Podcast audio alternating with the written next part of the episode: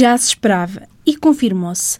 A Assembleia Municipal da Guarda foi palco de troca de argumentos e críticas entre as várias bancadas, nomeadamente com o Partido Socialista a apontar baterias ao atual Presidente da Câmara e candidato pelo PSD, Carlos Chaves Monteiro. Mas a discussão começou quando três presidentes de junta, da Castanheira, Rochoso e Santa Ana da Azinha, que apoiam o vereador Sérgio Costa, apresentaram uma moção para exigir à Câmara o pagamento integral dos acordos de cooperação e execução até final desta semana. Carlos Gomes. A discussão começou quando o presidente da Junta do Rochoso acusou a Câmara de faltar à palavra em relação aos pagamentos dos acordos de cooperação e execução assinados com as freguesias. António Simões pegou numa moção subscrita também por Lionel Abadeço da Castanheira e José Gonçalves de Santana da Azinha para exigir a liquidação total dos pagamentos até final desta semana. Até o dia de hoje, 30 de junho de 2021, apenas foram assinados e pagos cerca de 50% da respectiva verba a cerca de metade das juntas de freguesia nos respectivos acordos de cooperação.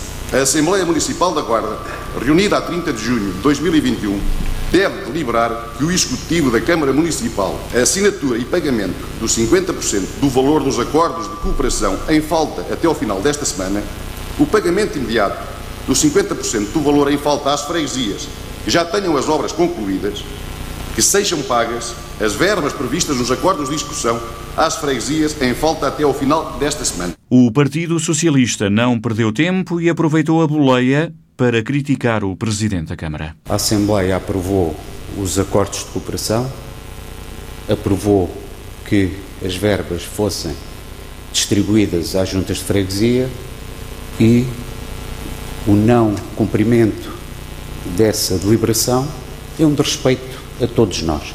E penso que o Sr. Presidente também considera que é um desrespeito à própria variação, uma vez que esses acordos também foram aprovados em termos da variação e do Executivo Municipal.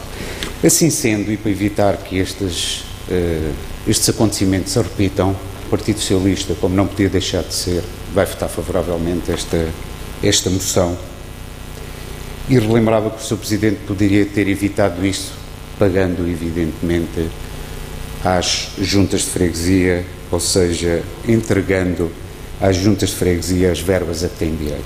Eu não vou tirar mais nenhuma ilação sobre este fenómeno que está aqui a acontecer, mas apelava também aos outros presidentes de junta que penso que é de bom senso e de bom tom que todos estejam no mesmo barco perante uma situação destas. Na resposta, Pedro Nobre, do PSD, veio dizer que a história estaria mal contada. Eu próprio votaria favoravelmente esta moção, mas não é essa a realidade. Do conhecimento que tenho, está longe de ser essa a realidade. Há uma coisa que eu não sei neste momento. Daqueles que já estão assinados, dos 20 ou 21 ou 22 que já estão assinados, se as obras já foram concluídas, se estas sim já foram concluídas, então sim, acho que a Câmara deverá pagar o restante 50%.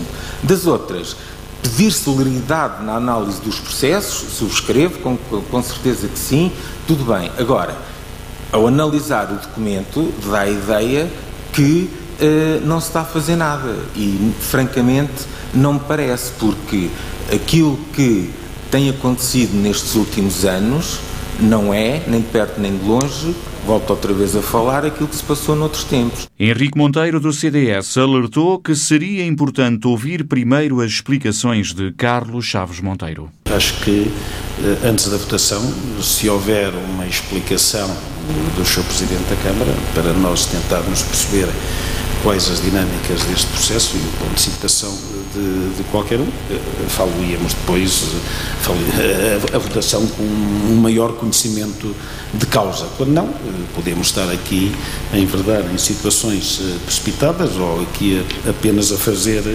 eh, oposição por fazer oposição, o que nunca foi a nossa postura. A seguir foi a vez do Presidente da Junta de Santana da Azinha pedir a palavra para atirar mais algumas farpas ao Presidente do município. Na Assembleia de Fevereiro foi aqui aprovado este acordo. Para todos, para todas as freguesias. Posteriormente vem o e-mail da, da, da Câmara para indicarmos as obras. Eu falo pela minha freguesia. Eu indiquei a obra. numa reunião com o Sr. Presidente, pura e simplesmente me disse que o nosso acordo foi para o fundo do monte. Porquê? Porque sou contra ele, porque não o apoio. Digo mais, a obra está feita. Ainda não tenho o acordo assinado e eu preciso de pagar. Nesta altura da discussão, a Presidente da Assembleia perguntou a Carlos Chaves Monteiro se pretendia explicar todo este assunto. Senhor eh, Presidente, quer eh, fazer uma pequena intervenção sobre este documento? Não. Muito obrigado. Carlos Chaves Monteiro não quis intervir e seguiu-se a votação. 26 votos a favor, 19 abstenções e 23 votos contra. A moção dos três presidentes de junta estava aprovada, mas a discussão ainda durou mais outro tanto. Luís Aragão, do PSD, foi o primeiro a falar nesta segunda ronda de intervenções. Independentemente das razões que possam estar subjacentes, quer aos presidentes de junta que assinaram este acordo, quer à Câmara, eh, na, na posição que tem, acho que este documento não passa de uma picardia política e que tem como objetivo não os acordos em si, mas sim segundos, segundos objetivos, pelo que eu não quero nem estar de um lado nem do outro, pelo que me abstive. Seguiu-se José Carlos Lopes, do CDS. Tomando como certa a palavra do Sr. Presidente da Junta de Freguesia, é e na ausência de contraditório, tendo tido o Sr. Presidente da Câmara a oportunidade de esclarecer, uh, obviamente, sabendo, tendo eu sido, pertencido já a uma Junta de Freguesia e sabendo os magros recursos que temos, se a obra foi feita à luz do protocolo, uh, é complicado, neste momento, terem que assumir a despesa completa se a Câmara não, não, não, avançar com a parte dela. Portanto, por isso é que nós votamos favoravelmente. Pelo menos temos um caso. Tendo um caso, já é complicado. E depois foi o deputado do Bloco de Esquerda, Marco Loureiro, que criticou a atitude do Presidente da Câmara. O Sr. Presidente, nesta situação, também já como noutras, tinha a oportunidade de esclarecer e acho que este é o espaço certo eh, e o momento mais que certo para esclarecer estas situações. Eh, não esclareceu ficou muita dúvida no ar e, perante a dúvida, há que ir a factos. E os factos é que eh, vamos ter que acreditar claramente eh, nestes presidentes de junta que até ao momento não recebem eh, esse dinheiro. E o Sr. Presidente limitou-se a não esclarecer e por isso é que criou problemas, o não esclarecimento. A intervenção de Aires Diniz, da CDU, foi no mesmo sentido. Considero que as freguesias precisam de desenvolvimento, precisam de resolver problemas e, portanto, se há aqui qualquer coisa que falhou, ainda por cima comum das ideias que o José Carlos Breia Lopes disse também, e o facto do Sr. Presidente não ter querido intervir também me levou a votar favoravelmente. Ora, o Partido Socialista, pela voz de António Monteirinho, aqueceu novamente e ainda mais os ânimos. Aquilo que é importante é o ato em si. E o ato foi de um desrespeito total perante os guardenses e perante esta Assembleia. Exorta a Presidente da Assembleia Municipal, perante a aprovação deste documento, que faça cumprir até ao final desta semana a execução dos acordos. Senhora Presidente, tem nas mãos a deliberação, tem nas mãos o poder que efetivamente esta Assembleia lhe transmite e faça o favor de exortar a atual variação da Câmara a cumprir aquilo que é e que está plasmado nesta moção apresentada. Foi nesta altura que entrou em cena o outro presidente da junta, Lionel Abadesso, da Castanheira. Acho que nós vamos percebendo que há aqui uma picardia. Já foi falado por alguém e usa a mesma palavra. Há aqui uma picardia, não é? Jamais o Sr. Presidente perdeu a palavra, porque não perdeu. Agora, quando há uma picardia, leva-nos a pensar o que se passará, não é? A mim também. Portanto, está aqui assinado por três presidentes de junta, não está assinado por todos no caso, sou, de, sou eh, Castanheira. No caso da Castanheira, também não sei, portanto, não, não me chegou a informação. Podem eles dizer, eu também não cheguei, não sabia, né? Mas também não chegou a informação, eles também sabiam. Sabemos que há aqui uma picardia, voltamos a falar na palavra, entre algumas juntas e Câmara e tudo mais, não sabemos as restantes freguesias. Se é mesmo, o caso é mesmo este, caso a caso não sabemos, não acredito que não seja, jamais poderá acontecer todas as juntas de freguesia estarem neste patamar. O Sr. Presidente não fala, ele saberá porque não fala. E foi aqui que Carlos Chaves Monteiro pediu para intervir, mas Cidália Valbon rejeitou o pedido, dizendo que, como não falou à primeira, teria que esperar. Mais alguém para intervir? Calma. Eu dei-lhe a palavra, o Sr. Presidente não quis falar quando eu lhe dei a palavra, agora espera que eu lhe dê. Mais alguém para falar? E Cidália Valbon quis explicar que estava ao lado dos três presidentes de junta e que Carlos Chaves Monteiro faltou ao respeito à Assembleia. O meu voto foi no sentido favorável, não porque esteja preocupada com picardias, mas porque mais uma vez também entendo que o Sr. Presidente faltou ao respeito a esta Assembleia, porque o Sr. Presidente entende que não é neste espaço que deve prestar contas, mas está enganado. É exatamente neste espaço que tem que prestar contas aos cidadãos da Guarda. E pelo meio, a Presidente da Assembleia ainda disse mais. Também verifiquei com agrado que vários presidentes de junta não precisam de dinheiro e terão muito dinheiro, porque alguns votaram contra e, portanto, estarão uh, plenamente satisfeitos. A seguir, António Monteirinho voltou a intervir para dizer que o projeto PSD, sufragado em 2017, está morto e que Carlos Chaves Monteiro não será eleito. Toda a gente já percebeu nesta cidade, efetivamente, que o partido desapareceu, o Partido Social Democrata, o projeto que existiu e que foi sufragado há, há quatro anos, com maioria. E bem, e bem, se quer saber, na minha opinião, e penso que todos os guardenses, por isso é que lhe deram maioria, acabou, Sr. Presidente. E o Sr. Presidente tem que olhar e verificar que esse projeto terminou. Há um novo projeto, há uma nova expectativa perante os guardenses. Vossa Excelência conduziu a Guarda num determinado período complicado, não é mais o condutor da Guarda nos próximos anos. Faltavam então as respostas de Carlos Chaves Monteiro. O Presidente da Câmara da Guarda não tem problemas em esclarecer o que quer que seja, mas com subterfúgios, preconceitos ou populismos falsos do Partido Socialista, isso nós não vamos lá. Porque falta de respeito, falta de respeito, considero eu, é exigir, como foi o Partido Socialista, e muita gente aqui Algumas pessoas seguiram este raciocínio ilógico, sem pressuposto, sem fundamento daquilo que aqui foi dito, quando se apresenta uma moção em cima da hora, com esta veleidade, com esta agressividade, até para o Presidente da Câmara ser aqui apontado como o carrasco deste problema. Isto não pode ser. Nós temos que nos dar ao respeito por esta Assembleia. O Partido Socialista veio aqui usar-vos, a instrumentalizar esta Assembleia, que a própria senhora Presidente da Assembleia acaba por pôr na minha boca coisas que eu não disse, e acaba mais, acaba por aceitar como presumível culpado o Presidente da Câmara. Isto é que não pode acontecer numa Assembleia Municipal. Nós estamos num espaço de debate democrático e público. Eu não fiz questão de usar a palavra naquele momento, Podiam ter feito, já que muita gente ficou com dúvidas sobre esta matéria, oito anos não chega, nem os últimos dois. Eu vi aqui pessoas a votar com os acordos de cooperação totalmente pagos. Totalmente pagos. O caso da FAIA. Está totalmente pago o acordo, o acordo de salvaguarda rural. Eu podia dar outros exemplos. E, e a minha questão, a minha questão concreta é: nós fizemos, nós fizemos e na relação com os Presidentes de Junta, todos sem exceção.